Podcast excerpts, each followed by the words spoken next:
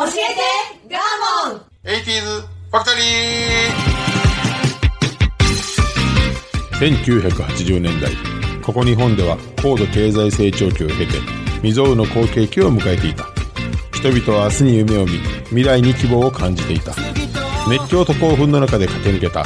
あの時代は一体何だったのだろうか。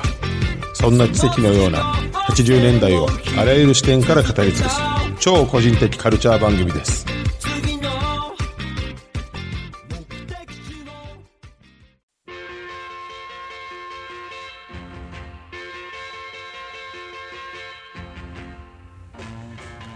今週も始まりました教えてガーモン 80s ファクトリー私番組パーソナリティガーモンとアシスタントの加藤夏子です。はい11月もよろしくお願いしお願いますします。はいお願いします噛んでませんはい。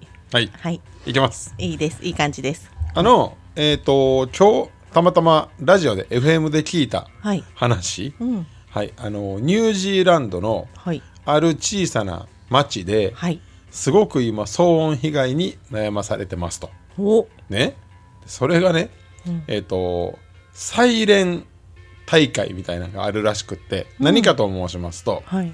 人口6万人ほどしかいない小さな、まあ、とあの島？都市というかあどこなんやろね細かく分かれへんねんけど、はいなぜニュージーラニュージーランドやと。はい。ね？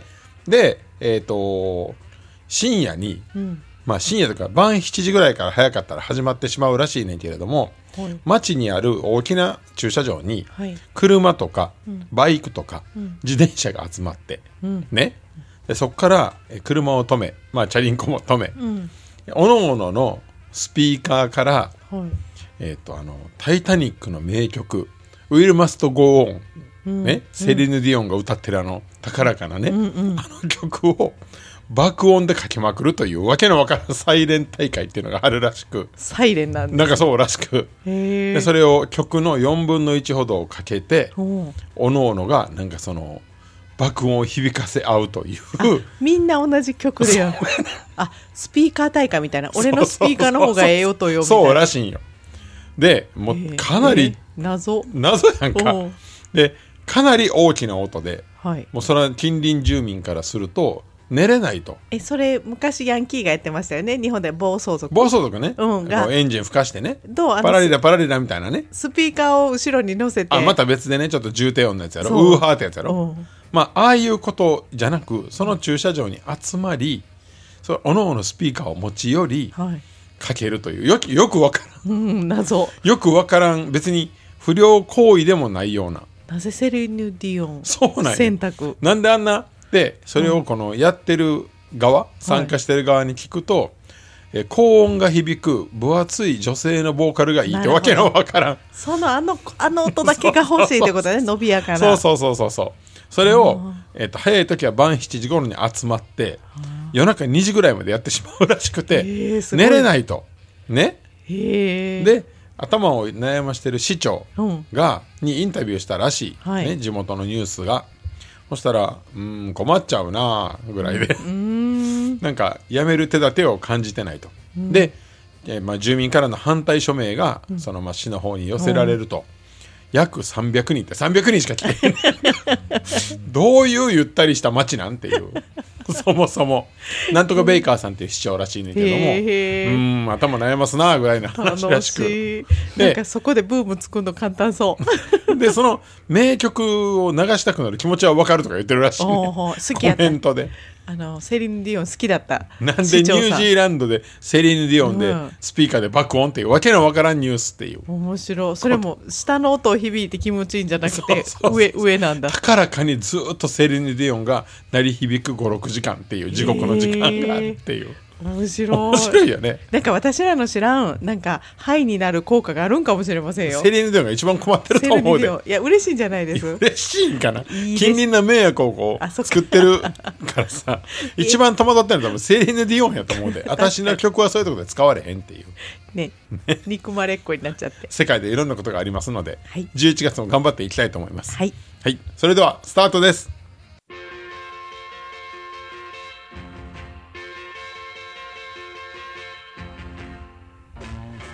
どうも、ガーモンです。この番組は音声配信アプリポッドキャストにて全国に放送しております。はいはい。お願いしますえっ、と最初に注意事項をお今日はあの収録に、はいえっと、猫ちゃんのカリーと、はいえっと、ワンちゃんの双葉ちゃんが収録に参加しておりますので、何が起こるか分かりませんと。はい、いうことでお願いいたします。では、あのーえっとですね、このラジオでは何回も言ってますけども、私がお笑いフリークでして、はいお笑い分析家として、勝手にね、あの語っていますが、はい。えー数あるこの80年代深掘りラジオの中で、唯一、えー、と聴取率みんなの聞いてる数が格段に少ないのがこのお笑い分析の回です。ね、おっさんの勝手な分析はいらんのでしょうね。そうそうそう。お笑い語り出したらうざいやんか。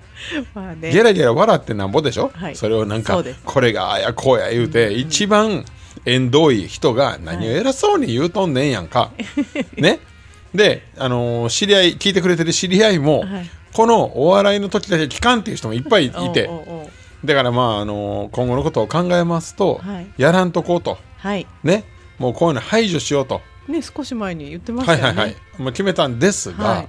先日、はい。えーキングオブコント2023がね、お笑いの日という TBS の番組でやってまして、はい。えーひとしきり見た結果、ん。そら語らずにはおられへん それはほんまにもう誰が何と言おうがそんなもん聞く人が0人やとしても、ん。語らずには折れないような大会でしたし、はい。やはりあのーお笑いというのはね、ん。真面目な話をしますと、はい。いつもこの社会の様子を反映させた、鏡写しになってるような、ん。まあもの芸やので、うん。やはりあの何て言いますかいろんな要は理由つけてやるってことやね。あの耳障りでしょうけど喋らせてください、ということです、ね、はいもう誰も聞くなっていう。聞くなんじゃないでしょ。う ごめんなさい喋ります。はい。はい。それでは特別編キングオブコント2023です。はい。はい。つい先日ね開催されました、キングオブコント2023はい。まああの毎年見てる方もいるでしょうし全くそんなもん興味ないよって方もいるでしょうが、今年はなんと過去最高得点が叩き出された大会になったと、うん。なのにですよ、はい。えー見たガーモンとしましては、はい。えー投資で見たガーモンとしては、全然面白さを、まあ、感じなかったというと大げさやけど、あんまりインパクトがなかったと、ね、で今回加藤さんも、はい。あのこのためじゃなくはい。あの流れ上見ていただいたと、はい。どうでしたか？あの爆発というかわあすごいって興奮するえあのコンビがいなかった、ね。コンビがなかったっていうそうやんな。印象です。そうやんな。で過去最高得点とかってね。言負に落ちないうん、そうそうやったんですねっていう感じですね。そうなんですよ。で例えば去年、まあ、吉本興業のビスケットブラザーズ、これがまああの圧倒的なねもうおデブ2人の、うん。まあ、コントやったわけですよ。た最後にあこれはダントツやわって思ね、いましたもん、思ったよね。うんでちょっと前になると空気階段。そなんか圧倒的な会場の笑いに包まれて、ん。なのに今年はまあよく言えばみんなクオリティが似てる。高い、と言えるけれどもなんかこの圧倒的に引き込まれるコンビが、まあ、いなかったという感じやね。複雑なの複雑ですごいと思う感じがなかったというかね。なか予測がつく範囲というか、はい、でまあいつものことなんですがこういうお笑いの大会見た後は、、はい。ろんなそのまあコラムニストの書評とか、あと YouTube で語ってる人とかめっちゃ見るんやけども、ね。うん。今年も同じように自分なりに分析をして、はい。いろんな人のまあ記事なんかも読んだりした中で、あなるほどと。この自分の持ってる違和感と、このなんていうか番組のまあなんか目指すところ、みたいなのがなんかちょっと負に落ちた部分があったので、まあ私なりに、ほらどんどん嫌な感じになって 誰が聞くねん的な。私は素人なんで聞けるんですけど。いやいやあのガンモも素人なんで、はい。なんです。はい。順番にちょっと語っていきたいなと思います、はい。えっ、と決勝にまあ行った10組、はい。えー順不動ですが言いますと全モンキー、はい。隣人ファイヤーサンダー影山サルゴリラ、ラブレターズカエルテジグザグジギーヤダン日本の社長というこの10組ですね、はい。これがまあ決勝に勝ち上がってきましたと、で、えー最終的な、えー最終決戦に残ったのは、えー日本の社長、はい。影山サルゴリラというね、今回の特徴はこれまであまりテレビで売れてないコンビがもう多数あそうなんです決勝上がってきました。というのと初出初決勝が、えー、と10組中何組やったかな？6組ぐらいいるんでね。あそうなんですか。っていうぐらい、まあ、ある意味、うん。世代交代的なところも、まあ、意味してるんじゃないかと。うん。で軒並み今あのお笑いの人らがこういう大会に上がってしまうと、翌年必ず売れてしまうんで、うんうん。そのなんちゅうかな認知度が上がってしまうっていうことと,、ん。えー、といろんな番組に出る仕事が忙しくなってしまうっていうことと、でネタがちょっとすれるというかうん。あのやる機会が増えてしまって、テレビで見る人も増えるので決勝に勝ち上がっていけないんじゃないかっていうのも言われてる。忙しくなって新しいの作るののがあるし間に合わんくなるんですか？まあ視聴者の方が、あとファンの方が覚えてしまう、期待値は高くなる。なるよね。一番いいのを見てると。そうそれ超えてこなあかんっていう。そうそうずっとこう進化していってもらわないと、そうなんです、うん。そんな中中で去年決勝にいたヤダンとか、うん。えー、カエル亭とか、あ2年ぶりかな？ヤダンとか。そのいけてる人はすごいなっていう、ん。カエル亭なんて結構売れてる中で、テレビすっごい出てるのに、決勝まで行ってるのはやはり力があるんやなっていう感じですが、えー、とそれぞれのネタがですねまああのー順番にこう覚えてる範囲で言いますと、はい。まずあの影山から始まって、はい。これあのー僕はたまたまあの朝やってるお笑いバラエティの「えー、とラビット!」うん。あそこでよく出てる人で、う。ん。なんとなく知っとったんよね。うん。で、えっと、いきなり、まあ、あのゴールデンタイムですよ、番組としては。それをいきなり、あの一組目で、お尻を出すネタでね,、そうふすま開けたら座って、ね。えー、と上司と部下がいて、部下の失態を上司がクライアントに謝りに行くという設定ね。料亭で。そうそう料亭料亭でね。でそれで謝ってるところに部下が心配になってスマを開けると、下半身、まあ、もろ出してると。いうような設定コントやね。ね。で2組目。日本の社長、えーこれが、えっと、友人2人が、えー彼女が旅立つことに対する喧嘩。ですね、設定がね。で早く空港に行かないと彼女は海外に旅立ってまうから、行けやっていうことで、えーそれを誘導する友達、取り合いっこしてる二人ですそねうそう。で彼氏。自体も、もう行かへん俺はみたいな、で、えー喧嘩になってしまうと、で、えー、と衝撃なのが、えー、とケツじゃない方ね。ボケじゃない方、ツッコミの方がナイフでいきなり刺してしまうと。ケツのことを。でもケツはもう早く行けやっても何ともならないと。っていうナイフ拳銃バズーカみたいにだんだんこうもうどんどん武器が増えていくのに無敵の彼はやられへんという設定のコント友情の暴力のはずがすごいハードっていうやつですね。というちょっとひねったやつですね。で3組目がヤダン。3人のコンビですね。はい。これが、えーと演技指導の場で監督が灰皿を投げるというね、うん。ベースの設定。うん。ね、だけどその灰皿が急にあのガラスでできた太い灰皿になって、投げるの躊躇するという本筋から外れたコントですね。4組目カエル亭、ね、これはあの、えっと、中野君の方が、えっと、岩倉さんに対してまあやるコントやねんけれども、岩倉さんが彼氏に振られた当日に公園で泣いていたら、目の前を、えっとまあ、お寿司を持ってね、ん。入って走ってきてこけてしまってお寿司が潰れてしまって、えーまあ悶々とするというコントですね。えー5組目ジグザグジギー、はい。これが芸人が政治家に、まあ、立候補した時の記者会見が、はい。まあ、一本グランプリ風になってたという、ね、設定のコントですね。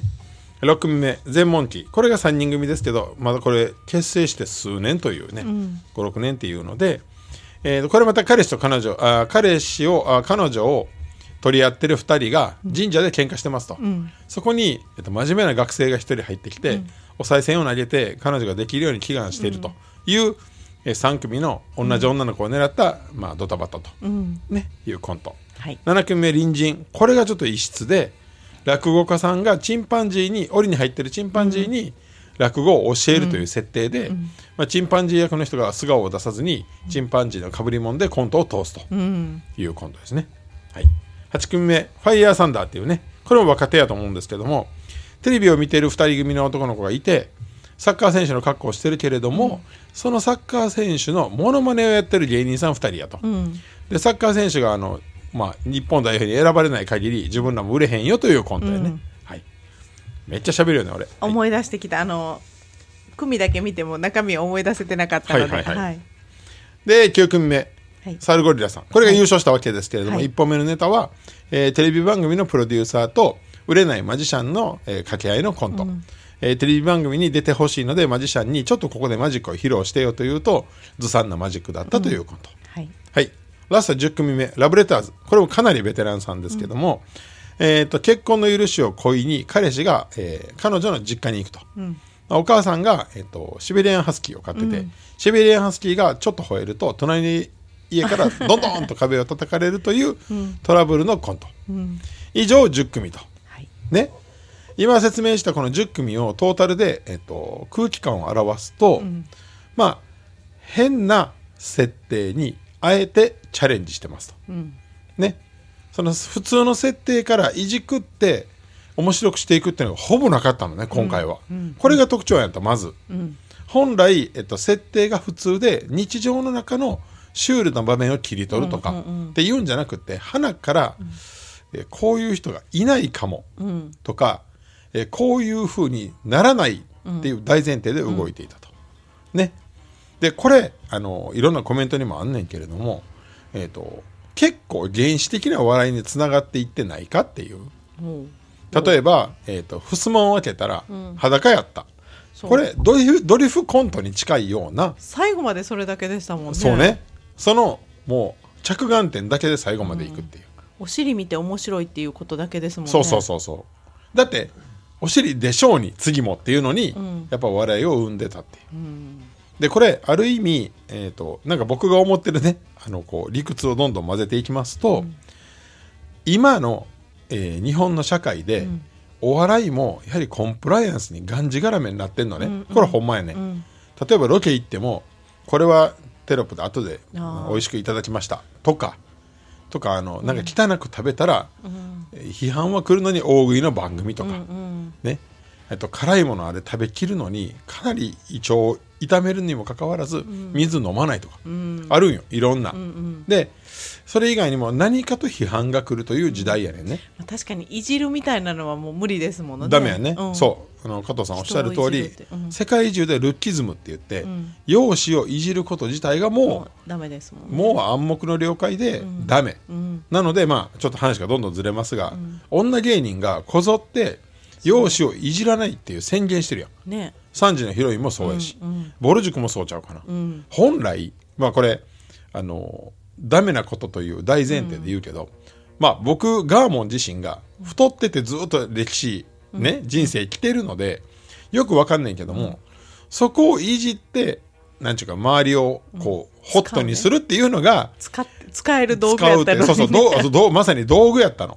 はい。それをなんかこのなんていうか今の若い方の捉えでいくと、封印するというのがスタンダードっていうね。でも女芸人さんねあの普段は可愛いのに舞台に出る時はブサイクに見えるようにこう髪の毛だって分けたり、お化粧もし、うん。ね潰したりするのに。まあ男性芸人はそこまで行ってへんけども、女性はそれはもうなんか敷かれてるねレールがね。使もう戒厳令みたいになってる、もうダメ使えなくなってますね。そう。もう世界的にねそのなんか、ルッキズムみたいな言葉が生まれるぐらいやからさ、容姿はもういじらない、それこそ LGBTQ もあれば、まあねダイバーシティ多様性なんて言われてるもんで、それによって制約がめちゃくちゃ生まれてると。ネタのどっかにそんなことが混ざってたらこれ使われへんなってなる。なるでしょうね。ね。ましてや生放送を、あれだけ視聴率を集めてる番組ってなると、やはりネタを選んでいかないと、あかんっていうのは絶対あると思うのね、だから今の芸人さんチャレンジする場所っていうと、そのやってはいけないスレスレのラインを目指したくなってるんかなってあれを見てて思ったわけ、例えば1本目のさっき言った狩山さん。はい。お尻を出してなんぼっていう勝負とこ、しかもゴールデンタイム、まあいわゆるお茶の間の皆さんが見てる時間帯ご飯食べてるかも、みたいなね、そこであれをぶち込むっていうなんかこちら側の視聴者の思いとは別で、そのそこをぶっ込んでやろうぜみたいなのがちょっとあるんかなって思ったりそっちに気持ちがネタ作りがいってるってことね。かなっていう、ん。例えば日本の社長、ん。まあいきなり、まあ、あのそれこそゴールデンタイム、ナイフ使います、拳銃使います、みたいなのもまあ多分あれはちょっとびっくりした。スレスレではあると思う。ん。でこれ日本の社長がその、まあ、大会出る前のそのインタビューコメントで印象的やったんが、今までは賞上がっていくためにめちゃくちゃネタとかを、まあ、熟成させてたと、けどはっと気づいたと。優勝を狙わずに上に上がっていける方が僕ららしいから、今回は優勝への気合は入ってませんって言ったの。でやりたいネタを純粋にやりますって、これ裏返せば、今言ったそのいろんなしがらみから一回抜けて、普段の俺ら通りやるぜとうん。いう宣言に見えたのね、うんなんか、うん。っていうのがこうなんか連発やなと思って、ね。蛙亭さんのまあ要は変な男の子が、うん。こう寿司を今日はお祝いで食べたかったのに、その寿司を潰してしまったという思いと、彼氏に今日突然振られた彼女の思いが一緒やっていうコントやんか、うん。ね。寿司の方が大事やみたいそうなね。そうそうそう、ん。っていうもうあらかじめ変な子、ん。やねんけどこの子に感情移入できるような表現をしていくっていう、うんなんか。彼がちょっといい子に見えるみそうそう。たいななんかそこもチャレンジしてんのかな。おーそ要するに、ううん。ね、うん。でそこにあっていわゆるなんていうんやろ日常というか、もっと人の当たり前の悲哀っぽいところを描いたんが、サルゴリラやったんちゃうかなと、うん。だから審査員からするとまあこれはあの番組知らない人から言うと、審査員は超豪華。ね、現役バリバリのコント家たちが審査をすると,、えっ、とかまいたち山内さんね、はい。ロバート秋山さん、東京03飯田さん、あ飯塚さん、でバイキング小峠、はい。で松本か、ね合ってるよね。合ってます。はい。いうもう今テレビ最前線でコントやってる人らの審査員たちが多分やけど笑いは生まれるし衝撃はあるけれどもあれ？なんかじわっとけえへんなみたいなんで、来たのが多分サルゴリラのこの当たり前のやり取りの中にあるちょっとした、このシュールさ。クスクスシュールですよねまさにね。でそのお互いまあ僕もそれは思ってんけど演技が上手で、結成だってあ知り合ってから、幼稚園からの幼なじみで40年の付き合いっていうね、うんで42歳と44歳ちゃうかな。サルゴリラのお二人は。というベテランの、あの味が来た時に審査員が思わず、うん。これこれってなったんちゃうか。なまあ、そんなにその冒険とか違うとこじゃなく肩の力抜いた感じでそうそうそうそう面白いっていう雰囲気でしたよね。で若くないからさ、うん。だからこそこの何ちゅうかありのままを出したんがうん。響いたんかなっていうふうに僕は分析をしていますね。なるほで、えっとジグザグジギーさんがやった、その芸人が政治家になるというコントは非常に面白かったんやけれども、そのいわゆる松本が審査員にいるから、こうチェアマンとしての「一本グランプリ」では響くやろうっていうところがもうなんかあからさますぎて見え見えやったんだ。ダメなんじゃないかと、うん。ね、そこまで響かんのんじゃないかと。うん。あと隣人というコンビがやったそのさっき言った落語家とチンパンジー、チンパンやはりかぶり物でチンパンジーを描かせるのはちょっとうん。かぶらずにチンパンジーやったらもうちょっとよかったんかな。かもしれへんし、なんかそのそこですでにもうちょっと飛び道具入れてるよねって。いう、純粋なコントの戦いじゃないよね、うん。っていう審査員やったんじゃないかと、うん。あれすごいんやけど、隣人のそのチンパンジーと落語のコントは2本目も決勝までいけたらファイナルのステージも同じ設定やってんてああそうなんですそうやねん。で次次のゾーンみたいなそうみたい。次の物語だ。の前振りやったらしい。へえ。それくらい自信があったんやけれども、うん。やっぱりそこはちょっと純粋な戦いじゃないよねと。あのチンパンジーのマスクすごいす成ごかったよね。功でそう。そう。ちょっと怖かったよ。あれどうしてんのか分からない自然で面白かったです、あもうちょっとチープやったらよかったんかな。うんどうやったんやろな、うん。ま私は好きやった。あそれこそ人間のままチンパンジーに見せれる方がすごいんかもしれへんすしやはりその審査員の目線はちょっとまた違うから、作り手側なんでっていうのがあったんじゃないかと。で、えっとあるコラムにはその、まあ、決勝行かれへんって分かった時点で、ファイナルに行かれへんって分かった時点でそのチンパンジー役がわー喋り出したから、あそういうことやなと。あここで決壊したんやな、なるほど。思いが決壊したんやなみたいな書いてるコラムニストもいたのね。じゃあ2本目見たくなりますやんねね、うん。だからそれぐらいのこの前振りだったとうん。いうことですね。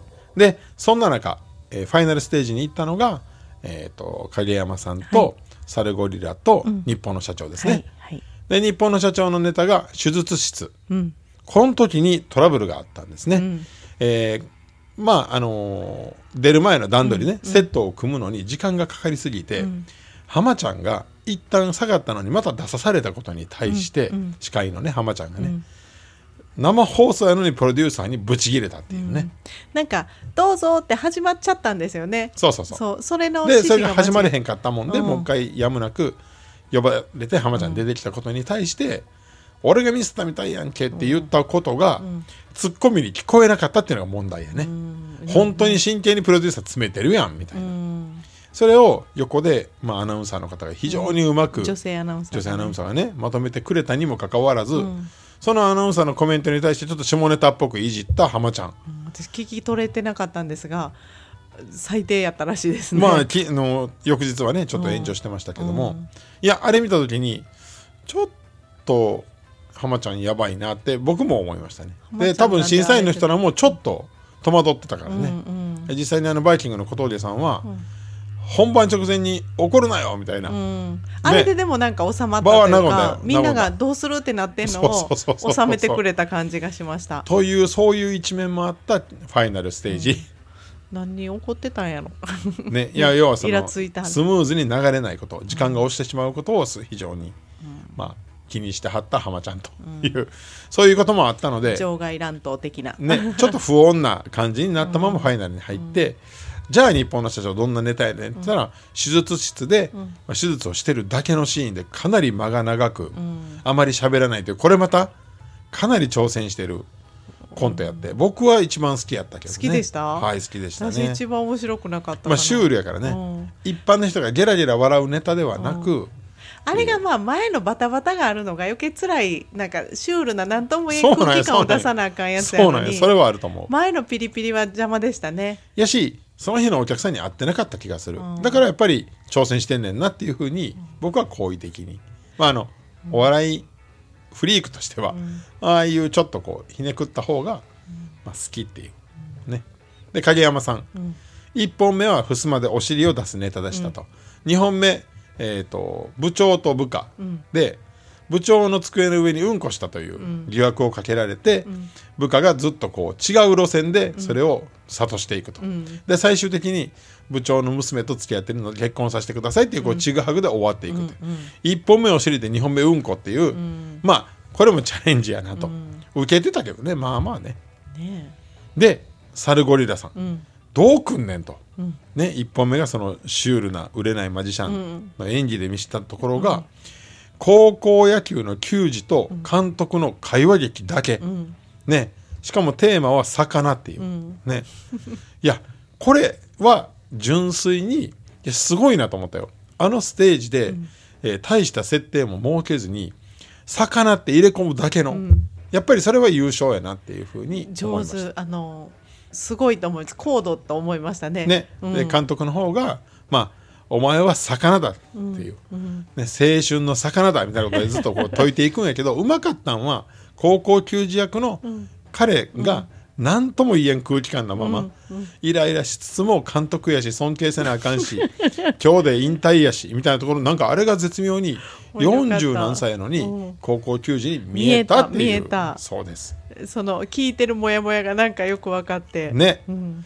っていうまあこの大会やったわけですよ。でこれはこれでちょうどそういうなんか盛り上がって盛り上がって盛り上がってっていう年数、まあなんか繰り返した途中に谷みたいなのがやっぱなんかあってね、うん。その回やったんかなと。でこれが次につながっていくんかなっていうふうに結果前向きに捉えたっていう感じです。まあなんかもっと複雑なものをイメージしてしまってて、うんうんうんよく作り込まれてて、ね。まだ展開があるのかとか思ってないところで面白いみたいなのを想像どんどんとこう高度になっていってるので難しくなってるんで、それを期待しちゃうから、ね、とっても単純だな一つのことできたりとか。だから若いコンビは、コントの世界は一周回ってきたんかなっていう感じも受けた。一周なのかそれこそ制約がいっぱいあってうん。できないことが増えてるからこうなのか。かもしれへんし。でも m 1の時だって「えっとこんにちは」のあの。あ西郷さん？ね、はい。急にこの単純なのが面白い時があったり、まあヒットしたりもするからね。うん。すごい複雑できてたのにっていうのもんうんうんうんだから回るんかな。キングオブコントも大きな大会になってきていろんな局面があるなと毎年、うんまあ来年どうなるんやろうと。でこれきっとサルゴリラさんは売れるやろなと、うん。40歳超えて掴んだ。私なんか夢。字も面白そうですね。このちょうど面白そうよね。絶妙に面白い、うんうん日常の誰、うん。うんどこにでもある、ね。とっぴな状況じゃない面白さを持ってきはる感じが、なんかそこはベテラン感がすごいあったので、よかった他のネタでみたいですね、うんという難しい大会だったねっていう。どうなんでしょう？みんなすごい今回すごいと思う人もおったんかな？なめっちゃ面白いっていう人がおるんかどうかね聞いてみたいんやけど、うん。周りはいませんでした？いませんでした、うん。はい。でも面白かったですよ。ああ。僕好きです。今来回やはり若い世代に当たるんかもね。おおね面白かった。なるほど。その感性の違いちょっと難しいですね。ね面白い。世代間ギャップ大きいんかも。大きいんや。だからそれ一瞬思ったの。うん。ついにおっさんになってもう若い人の笑い分からんのかなっていう。でもそういうことじゃない。もう語れないよねっていう。だから浜ちゃんも切れたんかなみたいな、おっさんまあね。まあ、僕54ですから今。もはや。だから感性が根本的に違うんだ。ね。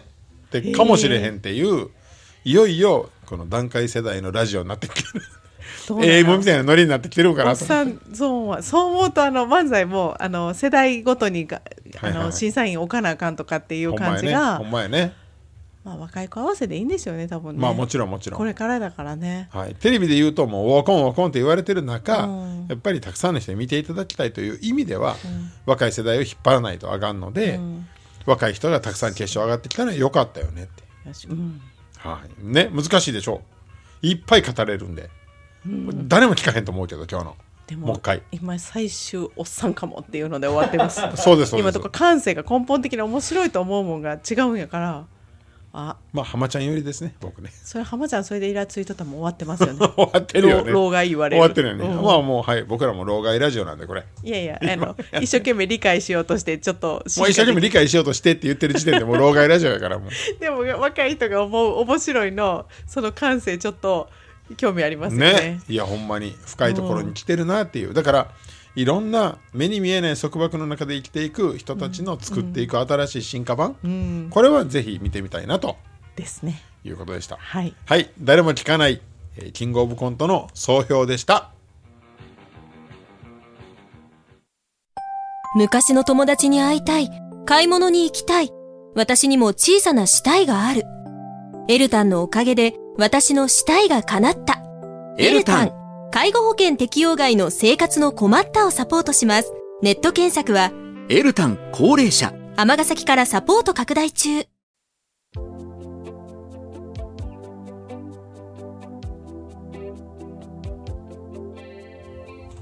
はいありがとうございまあした。りがとうございました。言っときますけどはい。女性芸人ナンバーワン決定戦ザ・ W はい。そして年末 m 1と続くんで、やめませんので。これから？はい。はい。そんなもんずっとやっていくんでこれ。